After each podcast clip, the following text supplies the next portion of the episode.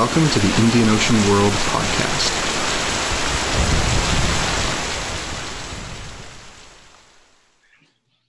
Hello, and welcome to the Indian Ocean World podcast. Thank you so much for downloading. My name is Renee Manderville, a project manager at the Indian Ocean World Center, or IOWC, at McGill University. I am joined by Drs. Philip Gooding and Archisman Chaudhuri, two postdoctoral fellows at the IOWC. Hi, Renee. Thank you very much for having me here again. Hi, Renee. Thank you very much for having me here again. So, you will hear more from them later on, but our guest today is Professor James Warren, a professor of history and Southeast Asian studies at Murdoch University in Western Australia. Professor Warren has held positions at the Australian National University, Yale University, the Center for Southeast Asian Studies at Kyoto University, and the Asia Research Institute at University of Singapore. He is also a research associate at the Indian Ocean World Center and a partner in our ongoing Appraising Risk Partnership Project. Professor Warren has written several influential books, including, but not limited to, the second edition, edition of The Sulu Zone, 1768 to 1898, published in 2007 in Singapore by the NUS Press, The Sulu Zone, The World Capitalist Economy and the Historical Imagination, published in 2008 by Amsterdam, in, in Amsterdam by VU University Press, and Pirates, Prostitutes, and Pullers, published by the University of Western Australia Press in 2008. Today, Professor Warren is joining us to discuss aspects of his past and ongoing research into typhoons, global climate, and monocrop agriculture in the Philippines during the Spanish and American colonial eras. So, Professor Warren, welcome. It's an honor to have you with us today. Thank you so much for joining us. Hello, Renee. Hello, Archisman and Philip. Um, it's good to be talking with you today. Um, so, first of all, could you just in broad terms discuss your research into monocrop agriculture? So, for our listeners who aren't aware, monocrop agriculture is the growth of the same crop year after year on the same plot of land, reducing ecological diversity and soil fertility. So, how did colonial rule and the climate in the Philippines impact monocrop agriculture? And what were the monocrops? Who instituted them and why? And how were the crops and farmers affected by climatic variations, including typhoons? Uh, thank you, Renee. Uh, in an effort to answer Renee's question, I would like to go back to the future. Uh, my interest in commodity supply chains and monocrop agriculture first emerged in my earlier work in the Sulu Zone and in my books, The Sulu Zone 1768 to 1898 and Iranun and Balangingi. I discovered that at the end of the 18th century, the West's search for suitable marine and tropical forest commodities, such as pearls and pearl shell, trepang or sea cucumber, shark's fin, birds' nests, wax, and rattans to exchange for Chinese tea led to the establishment of a permanent traffic in slaves in the Sulu zone. This growth in the trade and circulation of commodities was certainly the most plausible reason for the Sulu Sultanate's stunning regional expansion after 1780. Now, in this new globalized world, Jolo the capital of the Sultanate, Canton, and London were all interconnected and increasingly interdependent upon one another. The Sulu Sultan, with his port capital located on the coast of Jolo, the Entrepot, and the neighboring areas, incorporated a set of cultural institutional practices typical of pre colonial trading states. These practices were based on redistribution for the production and acquisition of such commodities on the one hand, and kinship, warfare, slavery, and other forms of social organization and culture on the other. Within the Sulu zone, centers of distribution and exchange developed. The Sultanate established itself as a major regional entrepot and slave emporium. The steady influx of captives and slaves to collect and process the marine and forest commodities for the thriving tea driven Canton market made the location of the Sulu Sultanate one of the most strategic cross cultural hubs to conduct global local trade in Southeast Asia. At the same time, the power and wealth of the Tausug, the dominant ethnic group, and the Iranun and Balangingi saltwater slavers grew, and they became a challenge to the dominion of the Spanish colonizers who sought to colonize the Philippines and monopolize the trade of the region. There are several themes and topics from the Sulu zone and Iranun and Balangingi that reappear in my more recent research on Philippine typhoons, namely certain commodities that are wanted elsewhere in the world, like sugar, tobacco, pepper, and abaca. The nexus between local, regional, and global trade, monopoly-based extractive economies, coerced labor, climate cycles, and the weather factor itself. Although the weather and climate that had been used as an asset by the Muslim slave raiders had an altogether different part to play in the development of monocrop agriculture, typhoons, floods, and droughts in various parts of Luzon and the Visayas in the Philippines. This brings me to the main agricultural commodities of this discussion, namely tobacco and sugar. However, I should also first briefly mention the failed experiment in pepper production in the provinces of Camarines and Tayabas on southern Luzon. There was a growing demand in the Baltic states and Mediterranean Europe for pepper from the 1780s to the 1820s, one that was met primarily by Chinese cultivators in Siam, Vietnam, and the Malay Peninsula. In the Spanish Philippines, pepper cultivation took the all too familiar guise of an undeviating monopoly peasant cultivators in the provinces of Camarines and Tayabas on southern Luzon were compelled to grow stipulated amounts of pepper for which they received the fixed price for their export product. The Spanish crown hoped that church managed smallholder production of pepper, referred to as black gold in the coastal and port towns of Northern Europe, would generate huge profits with private backing. Consequently, the Spanish zealously promoted the experiment in pepper cultivation. They succeeded in developing the cultivation of pepper plants in Tayabas, Camarines, Cavite, Iloilo, Misamis, and Zamboanga. In 1781, the then governor of the Spanish Philippines, hoping to make large profits from the, pep the pepper plantations, issued a decree stipulating that the Real Compañía de Filipinas, established through royal decree, and the crown would buy for five years all pepper harvested in the various provinces at the fixed price of 20 pesos per picul. A picul was 133 pounds. However, the Spanish had not fully taken into consideration the possible impact of extreme weather on the development of these plantations. From the records of the Royal Company and various religious orders, it is possible to trace the details of the development of pepper cultivation in the provinces over several decades and how typhoons, floods, and drought events affected the success or failure of this experimental economy. Now let me return to tobacco and sugar. Unlike the marine produce from the Sulu zone, these cash crops do not grow naturally, like in the ocean, just lying there waiting to be harvested. Instead, the process of the growth and production of monocrops for export are altogether different.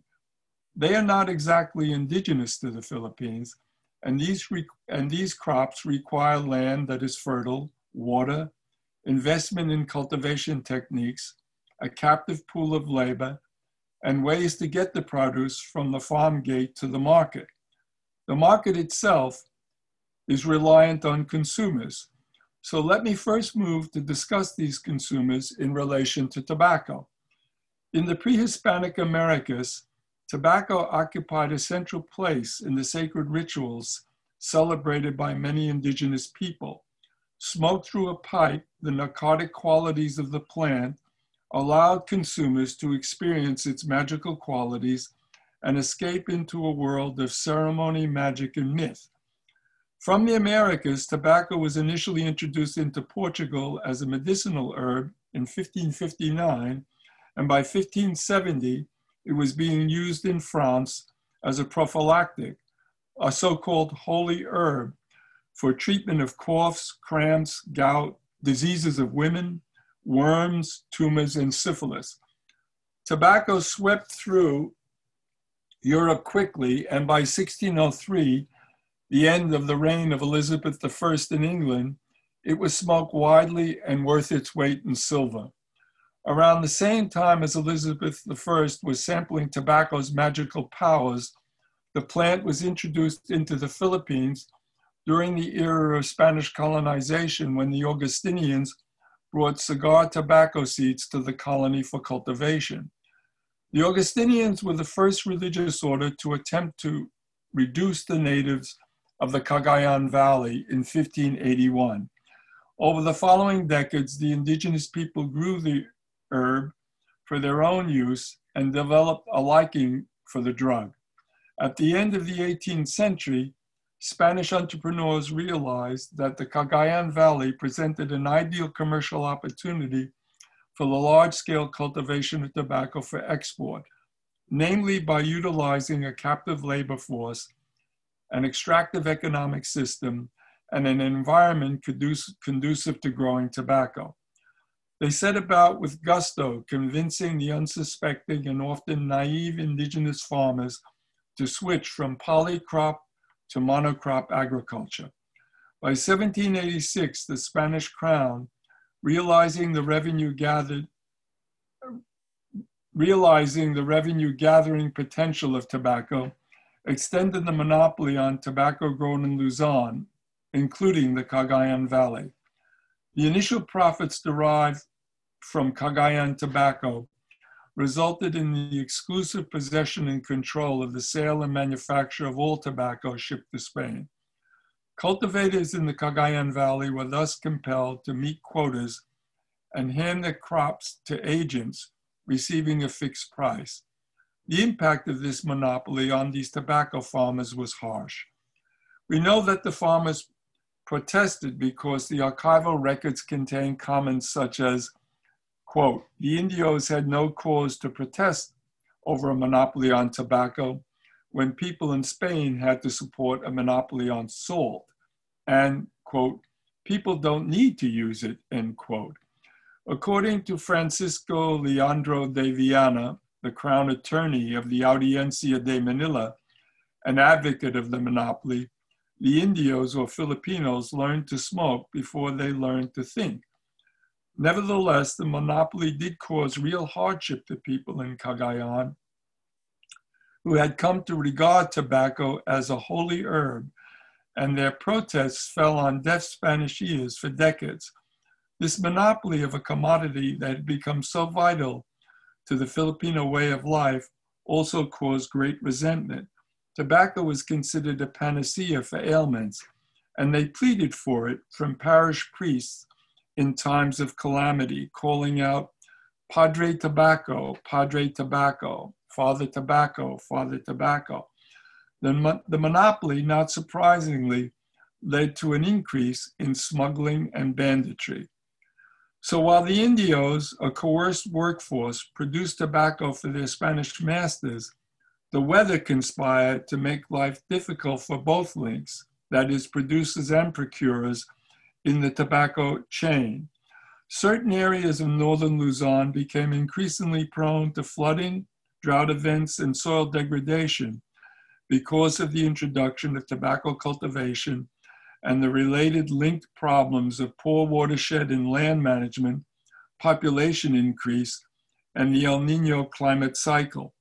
The variability of the El Nino Southern Oscillation, the ENSO, and the changing pattern of the size and intensity of typhoons had major impacts on the Cagayan Valley and its cash crop export agriculture. These cyclonic storms imposed temporal patterns phased locked to annual and interdecadal cycles accompanied by heavy rainfall and ENSO related droughts.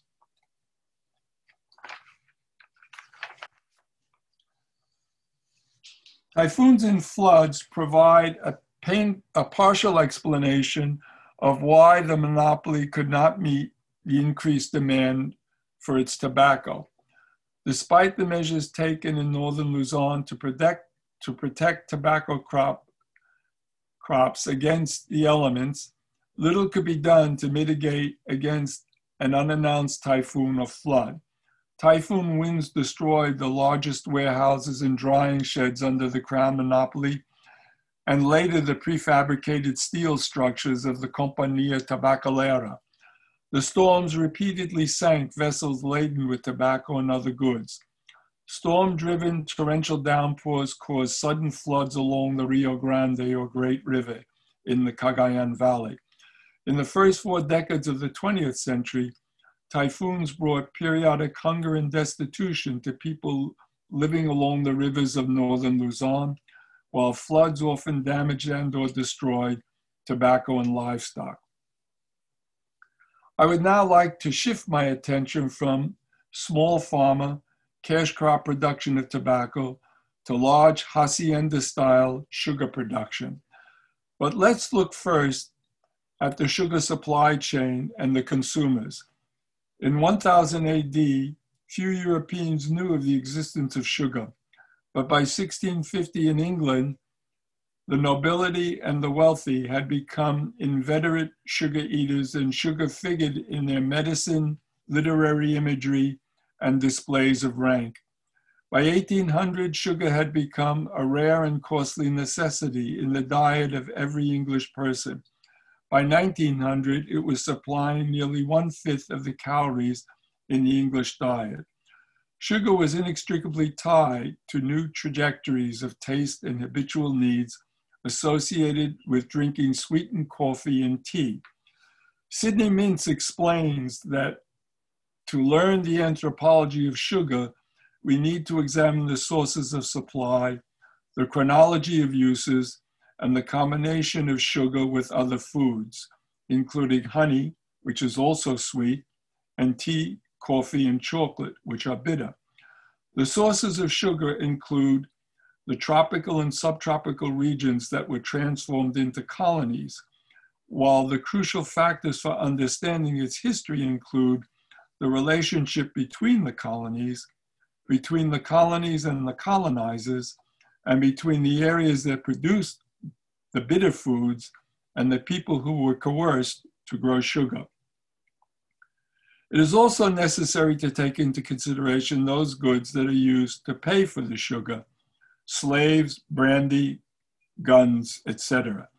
In other words, a full commodity chain that includes all the various mechanisms of the production, supply, and payment of sugar needed to be, needs to be considered.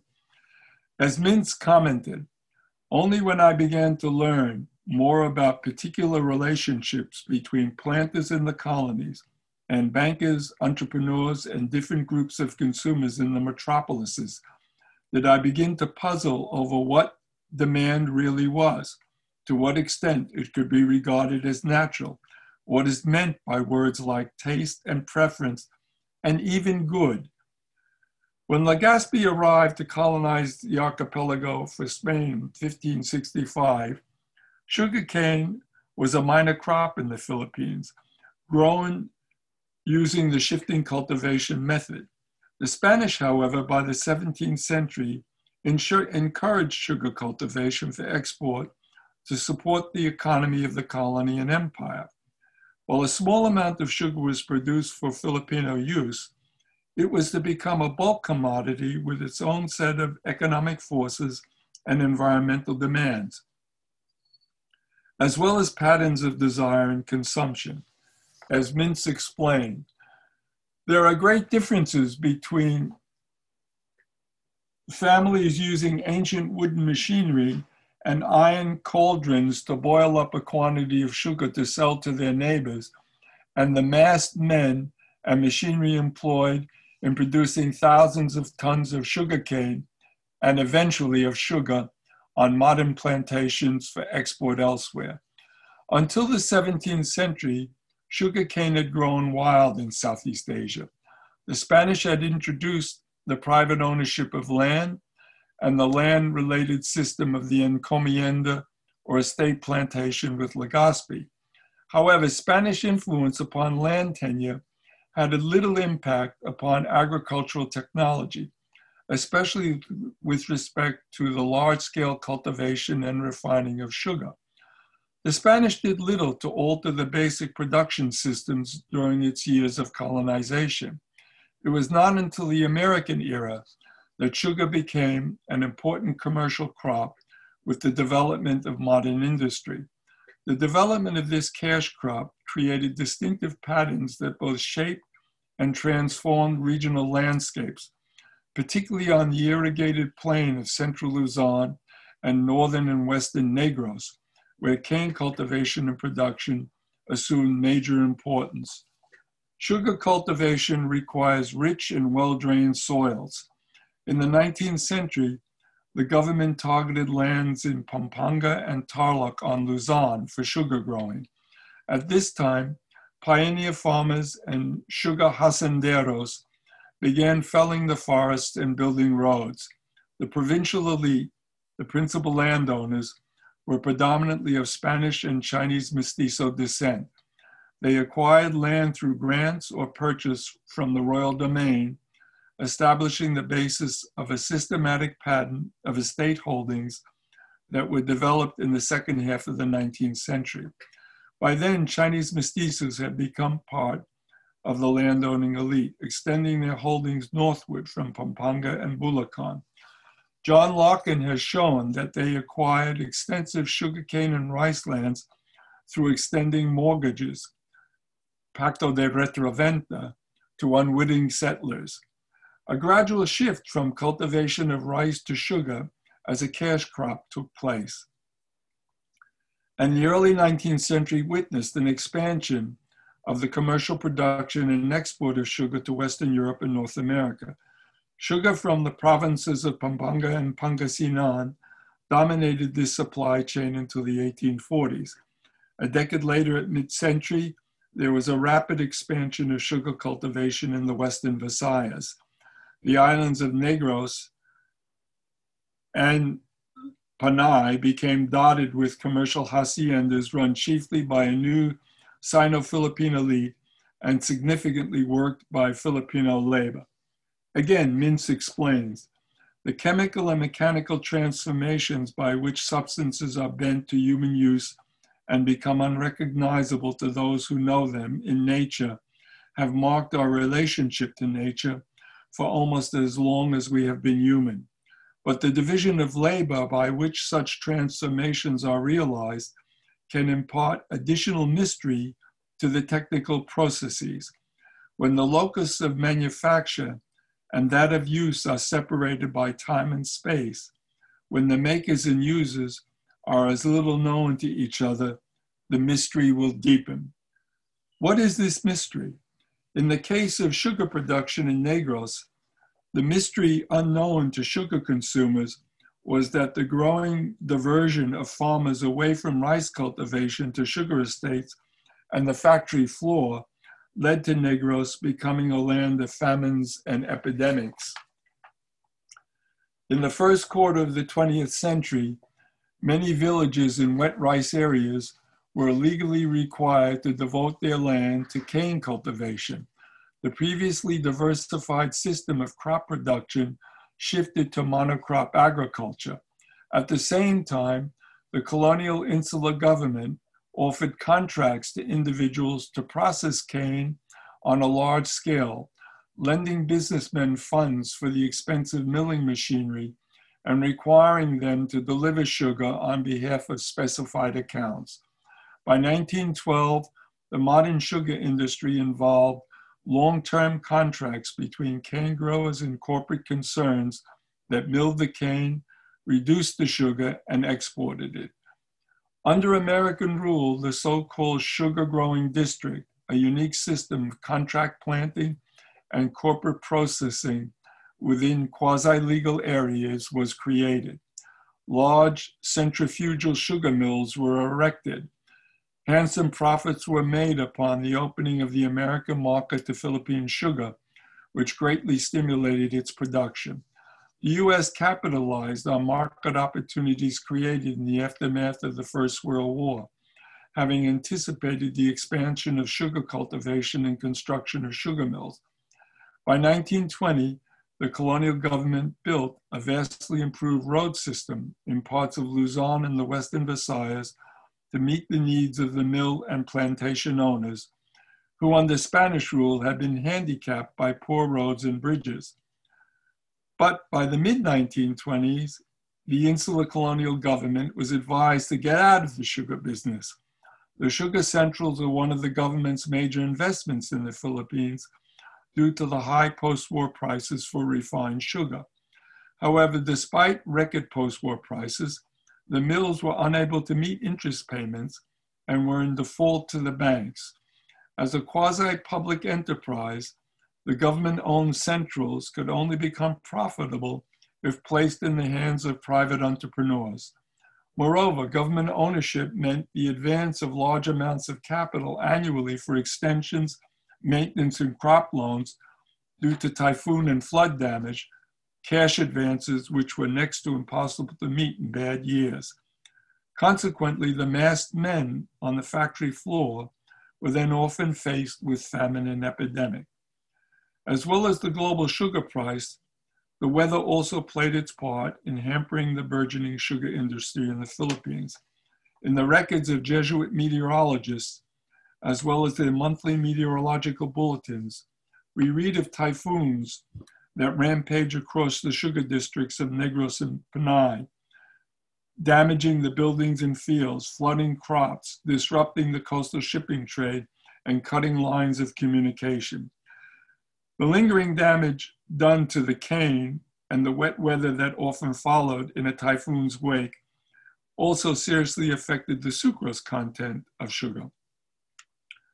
The recurrent nature of the typhoons periodically squashed hopes of recovery and progress in these cash crop dependent colonial and post colonial economies.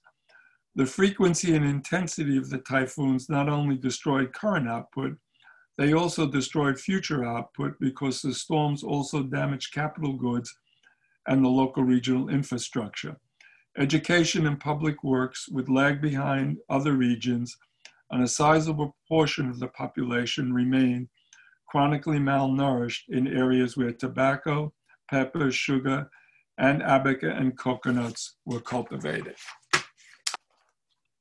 Well, thank you so much, Professor Warren. Um, so you provoke some very interesting questions here, uh, which I'm sure our postdoctoral fellows would be happy to inquire about. Uh, so just before I pass on the questioning to Philip, I will let our listeners know that maps of the Sulu zone can be found below our podcast recording on our appraising risk website. Uh, you may also be able to, you will also be able to see the Philippines, a map of the Philippines, including Luzon, Negros, and the Cagayan, as well as any other maps that Professor Warren finds relevant to his presentation for the better geographical understanding of our listeners. So I digress. Philip, do you have any questions uh, for Professor Warren? Yes, thanks, Renee, and thank you, Professor Warren, for this uh, really illuminating paper. Um, my question um, relates to something you touched on very late in your presentation, uh, and it's broadly speaking about colonial science. Um, you noted uh, that Jesuit meteorological bulletins uh, were an important source for your research, and that the Americans, on taking control of the Philippines, in 1898 immediately employed Jesuit meteorologists to create a weather guide for the archipelago. And I think this may speak to several themes in the history of science which perhaps um, you could discuss. Um, was the Americans' demand because the Spanish did not systematically seek to understand the Philippines climate, or because the Americans did not trust or did not have access to Spanish records or knowledge? And how well did the Jesuits actually, Jesuits actually end up understanding the climate of the Philippines in the first half of the 20th century? How much did they get right? Did they make any advances, advances on what was known during the Spanish era? Uh, what did they get wrong? Uh, and I suppose what was left unknown? Thank you very much, Philip, uh, for your question. Uh, the Jesuits were expelled from the Philippine archipelago in 1768. When their order returned to the islands nearly a century later, the reinstated Jesuit fathers would help pioneer the theory and practice of the new science of meteorology, and I might add also seismology and volcanology. Uh, particularly the systematic study of cyclonic storms, weather models, and reliable forecasting techniques for the Asian Pacific basin with particular reference to meteorology. By the end of the 19th century, they had managed to establish in Manila a world standard meteorological observatory. The Jesuits' Manila Observatory went through several transformations depending on the political masters in charge at any given time. The Spanish, then the Americans, and after the Second World War, the Philippine government itself. Three men were particularly important in the early work of the observatory. Father Federico Faura was the founder and director of the Manila Observatory from 1865 until his death in 1897 uh, during the Spanish period. Father Jose Algué re- reorganized the meteorological service of the Philippines under American rule and was at the helm of the observatory from May 1901 until his retirement in 1925. The following year, 1926, Father Miguel Selga took over the reins and developed a system that allowed for the tracking and forecasting of deadly cyclonic storms with ever more accuracy and reliability. These three Spanish Jesuit fathers pioneered the collection of climatic data using scientific methods and the precision instruments that were at their disposal. The Jesuit meteorological records and scientific data rapidly accumulated across the years, and the information collected was essential for reconstructing the long term history of cyclonic storms. From the start, the Jesuit meteorologists codified and published their findings about typhoons and other natural hazards in scientific journals or monographs. Found in the observatory records are the macro-empirical data, the personal correspondence, singular files, and published monographs that link the unfolding history of the Manila Observatory with local, regional, social, and environmental histories, patterns, and trends. The Manila Observatory, the forerunner of the current Philippine Weather Bureau, was the final repository for the Philippine weather records before the Second World War. Tragically, in 1945, much of this macro empirical data was lost when the observatory was destroyed in the bitterly contested battle to liberate Manila. Despite the enormous loss, the Jesuit staff of the observatory managed to save a small cross section of pre war records that are of considerable historical value. These fragments, letters, notes, reports, pieced together as a discrete collection, were all that remain from the unparalleled set of records compiled and collected for the pioneering establishment of modern meteorology and the wealth of other scientific, technological, and social data accumulated by, by the Jesuits over the previous 80 years. Let me now move to the relationship between the Manila Weather Observatory and the Americans. In November 1898, in Manila Bay, on board the bridge of the flagship of the American fleet, the Olympia, a carefully arranged meeting with Admiral Dewey and the Jesuit meteorologist Father Jose Algué was to pave the way for the reorganization of the Manila Weather Observatory under American rule. But this momentous meeting was to do more. Dewey had already demonstrated to the world in stunning fashion that America's most important weapon as an emerging colonial power in the Eastern Pacific was its Navy. He realized that the potentially devastating consequences of extreme weather in the Asian Pacific basin was as great a nemesis as a potential enemy in terms of sending ships even entire fleets to the bottom of the sea in cyclonic storms. admirals of the American fleet stationed in Manila Bay had already visited the Manila Observatory and were enormously impressed by its meteorological and scientific work. The admirals recognized in Algué's character and intellect a scientific superman of sorts and a skillful, articulate Spanish Jesuit administrator. The November meeting between Dewey and Algué resulted in a marriage between Jesuit science and American imperialism with powerful implications for both partners. Algué's extraordinary, extraordinary pioneering scientific account of the climate and storms of the Philippines, Baguios y Ciclones Filipinos, Estudio Teórico Práctico, or Baguios of Filipino Cyclones, a study in theory and practice, was published in 1897, and it took a prominent place in the literature on cyclonology and was a volume much prized by navigators. A revised and expanded English edition of this special report was published in 1904 as Cyclones of the Far East. Also in 1897, Father Algué had given the public his barocyclonometer, an improvement on Father Faura's invention, by means of which storms could be foretold not only in the Philippines, but throughout the entire Orient. The United States recognized that supporting Algué's work was a pragmatic policy that could help establish America's future success as a colonial power in the islands. The greatest impetus to this development occurred when Dean Worcester and Charles Denby, two members of the Schurman Commission sent to the Philippines by the new insular government, appointed in January 1899, initiated arrangements for the establishment of an independent Philippine Weather Service, patterned after that of the United States.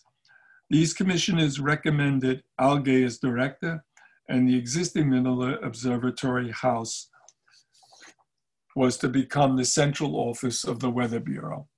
Algué was asked to draft a plan for a weather service in the Philippines, and on the 22nd of May, 1901, with new equipment supplied from America, he was able to reorganize the Observatorio to encompass the revamped Weather Bureau. Algué's role as a leading authority in his field reached its culmination when he was asked to design an exhibit at the St. Louis World's Fair of 1904. The International Exhibition and Trade Fair provided the Jesuit scientist with the unique opportunity to prepare an exhibit of sweeping scope about the work of the new Weather Bureau in the Philippines and its spectacular technology. From 20 November 1903 to 2 August 1904, Algué was in the United States engaged in the preparation of the Weather Bureau exhibit. The event may be seen as both defining and announcing the relationship between colonial meteorological science and what it meant to be an American at the beginning of the 20th century. The 1904 fair introduced American fairgoers to both the marvels of early 20th century architecture and technology and to other people and places.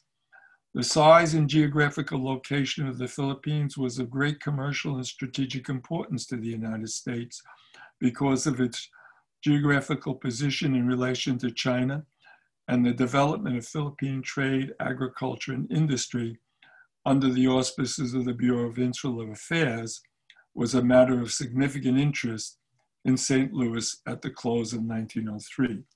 For nearly a year, an exposition board of the insular government endeavored to ensure that the Philippine exhibit would give the general public an idea of the value and importance of America's insular possessions in the Orient in relation to products, manufactures, art, and ethnology. Viewed in combination with a related attraction, a so-called Philippine reservation, with more than 1,100 Filipinos on display in traditional costume, the Weather Bureau exhibit showcased the civilizing and modernizing effects of American rule in the islands. In keeping with the goals of the exhibition, the Philippine section reinforced the opposition between past and future, primitive and modern, savage and civilized. Through these dichotomies, the Philippine exhibition effectively rationalized the US occupation of the archipelago in the name of progress.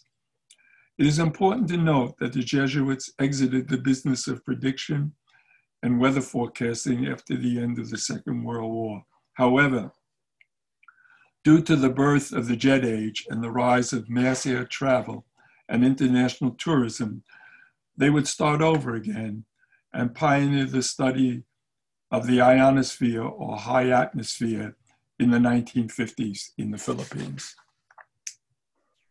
Thank you, Professor Warren. That is really, really uh, illuminating. It's such a, a, a, scientific history I most certainly was not aware about. Um, I'm now going to turn to my colleague, uh, Archisman Chaudhuri. Uh, Archman, uh, do you have a question for Professor Warren as well? Yes, thank you, Philip, and thank you, Professor Warren. I'm going to ask uh, something very specific to your paper.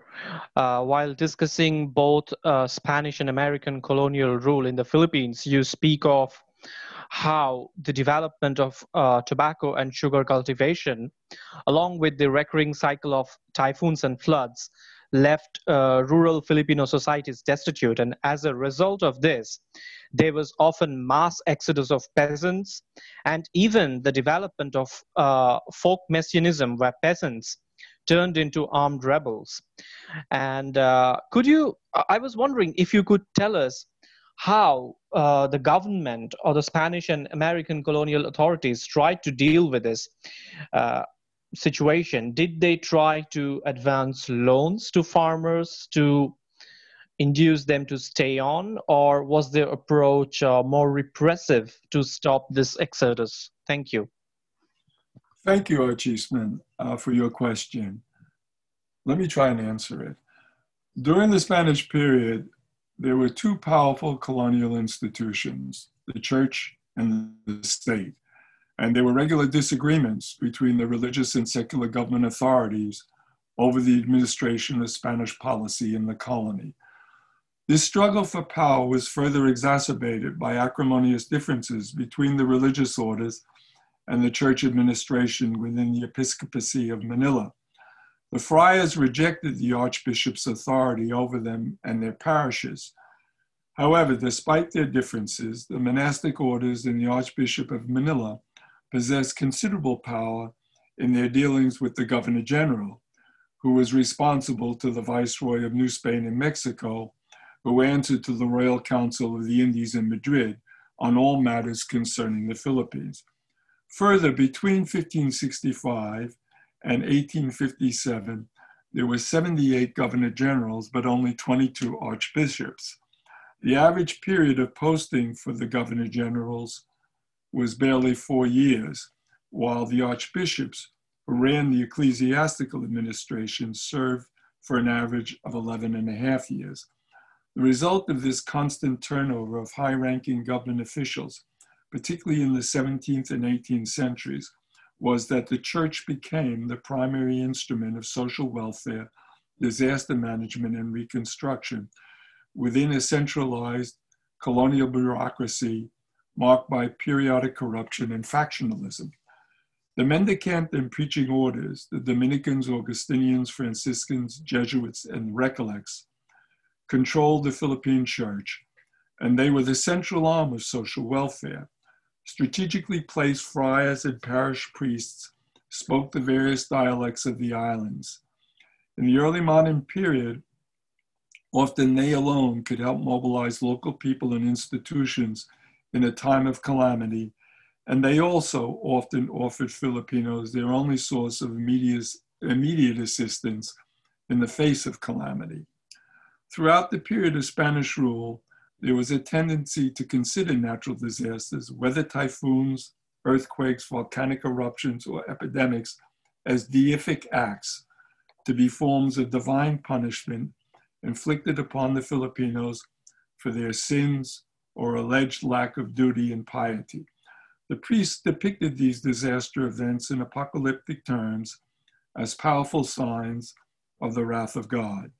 Not surprisingly, mass conversions sometimes occurred in the wake of calamity, and the priests, as religious heads and religious practitioners, frequently took decisive steps to bring about relief by mobilizing labor and through prayer and the invocation of divine intercession. Uh, and this reminds me, I don't know if if any of you have seen the film Black Robe, uh, set in French Canada uh, in, in the early part of the 17th century, the remarkable scene at the end of the film when the uh, this Huron village has been decimated um, as a consequence of an epidemic, and the shaman in the village pleads uh, with this Jesuit father to use the water cure or baptism in an effort to hopefully save some of the people in his community. Uh, the church in this context then acted as a circuit breaker to prevent upheaval and rural unrest in the aftermath of such a disaster, with large numbers of people often displaced, malnourished, or starving. After the overthrow of the Spanish, the US insular government learned quickly that a widespread typhoon disaster could overnight turn a former commodity producing area into an economic wasteland. Private donors and relief agencies entered into such disaster zones with relief goods and funding, but also, and more importantly, often with the prospect of wage paying employment. The insular government quickly learned that the economic impacts of post disaster relief could overwhelm local community capacities and create mistrust and distortions in the local economy. Hence, the supply of relief stores, especially rice and timber, were often handled at cost by the insular authorities, which prevented local merchants from monopolizing the distribution of such goods and inflating prices. Furthermore, rather than merely responding to what had occurred after a disaster had happened, the American authorities now began to introduce measures to mitigate against the disaster before it occurred through establishing farmer cooperatives, distributing a variety of crop seeds for immediate planting, and advancing loans without crippling strings attached.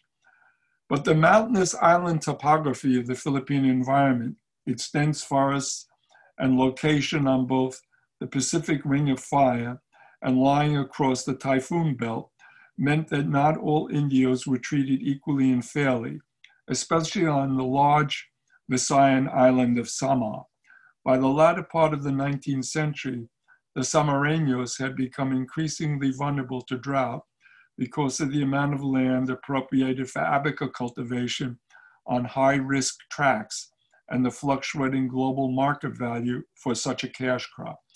At the same time, the interior, rugged and forested, remained far less populated and more difficult to govern. In the half century from 1882 to 1932, the Samar population experienced recurring famines, chronic hunger, and widespread ep epidemics. While the topography and weather constantly hindered a sustainable way of life, the deprivation and hunger was also embedded in the local social hierarchies and the global political economy. In this context, the crisis on Samar was about an entire social system under chronic stress, one that exposed the contradictions of colonial disaster administration and a society at large torn apart. By the late Spanish era, thousands of poor farmers and laborers from this area had joined anti colonial movements. The small city of Catbalogan connected the wealthy provinces of the West uh, the west side of Samar, with smaller towns like San Luis and Taft on the east coast. It was, inhospi- it was inhospitable forested terrain that stretched between these, the two coasts. Spanish officials and Chinese mestizo traders passed through this hilly, dangerous territory on horseback and foot in constant fear of attack from bandits descending from poor isolated villages. Entire interior districts in the late 19th century were havens for banditry, which increased in these times of famine and epidemic. Climatic, event related food shortages and famine produced folk messianism and mass migration on Samar and in the Visayas in the late 1880s. Between 1878 and 1932, thousands of peasants inspired by Babalan or shaman fled. Uh, flight itself was a form of risk spreading designed to cope with food shortages due to consecutive bad harvests and global price shocks. Hungry, indebted farmers settled on land in the rugged interior beyond the reach of Spanish and American authority. These poor farmers believed they had the right to settle and cultivate virgin land throughout the Visayas, where the traditional means of mitigating, against famine was to relocate. The moves were either voluntary or involuntary, depending on the gravity of the situation. These migrations of starving peasant populations also signified a turn toward autonomy and self determination. Prospects were grim in the aftermath of the famines in 1878 79 and 1902 1903. Visayan peasants refused to risk staying home where they would possibly starve to death. They joined forces with armed insurgents and folk messianic movements to challenge the power of both the Spanish and American colonial administrators. The El Nino oscillation had a major impact on ecological and economic shifts that occurred in these isolated communities beyond the reach of colonial power. Seen from a purely colonial standpoint, these changes wrought among debt bonded wage laborers and immigrant sharecroppers were foreboding. In 1884, Spanish forces crushed a millennial rebellion triggered by widespread hunger and the outbreak of a cholera epidemic on Samar near Gandara. Two years later, a new hill based movement called Dios Dios, spawned by the same miserable conditions, emerged. Because they wore red garments, the Dios Dios were called Pulahanas. Their power waxed and waned, but widespread famine and a cholera epidemic in the 1880s boosted their ranks, reflecting the scale of the Samareños' deprivation and disempowerment. The Pulahanas' appeal to the supernatural was accepted as part of their weaponry. The tensions that existed between the Samareños and the Spanish became even more acute under American rule. Both sides were on the defensive, waiting for the other to strike preemptively, as Samar played a central role in the Philippine American War of 1899 to 1902. Samar and Leyte suffered unmercifully during this war. Low intensity warfare was waged on both islands. Villages and fields were routinely torched and an infamous order was issued to kill all the inhabitants of Samar, men, women, and children who were over 10 years of age. War worked in combination with drought and storms to lay waste to Samar and Leyte in the first decade of the 20th century. Thousands of squatters, originally displaced by famine, were once again reduced to begging for food or eating roots and grass as the war swirled around them and thousands starved to death in one of the most infamous episodes of the Philippine American War. Yeah. Wow. So thank you so much, Professor Warren. Uh, thank you, Archisman, for your question. Thank you, Philip, for your question. Um, and on behalf of all of us, thank you once one final time, Professor Warren, uh, for joining us today and discussing your extensive research in such depth. Um, as I've said before, we were truly honored to have you as our guest on our podcast today. And I think that I speak for all of us when I say that our knowledge in terms of monocrop agriculture in the Philippines and the general abusive and oppressive impacts impacts of monocrop agriculture upon Filipino colonial subjects has been enriched by your podcast today.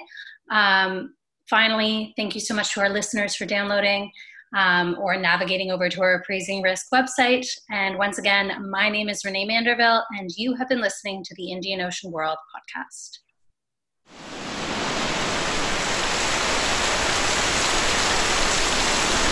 The Indian Ocean World podcast would like to acknowledge the generous support of the Social Sciences and Humanities Research Council of Canada. This podcast series is part of the SSHRC-funded partnership project Appraising Risk Past and Present, interrogating historical data to enhance understanding of environmental crises in the Indian Ocean world.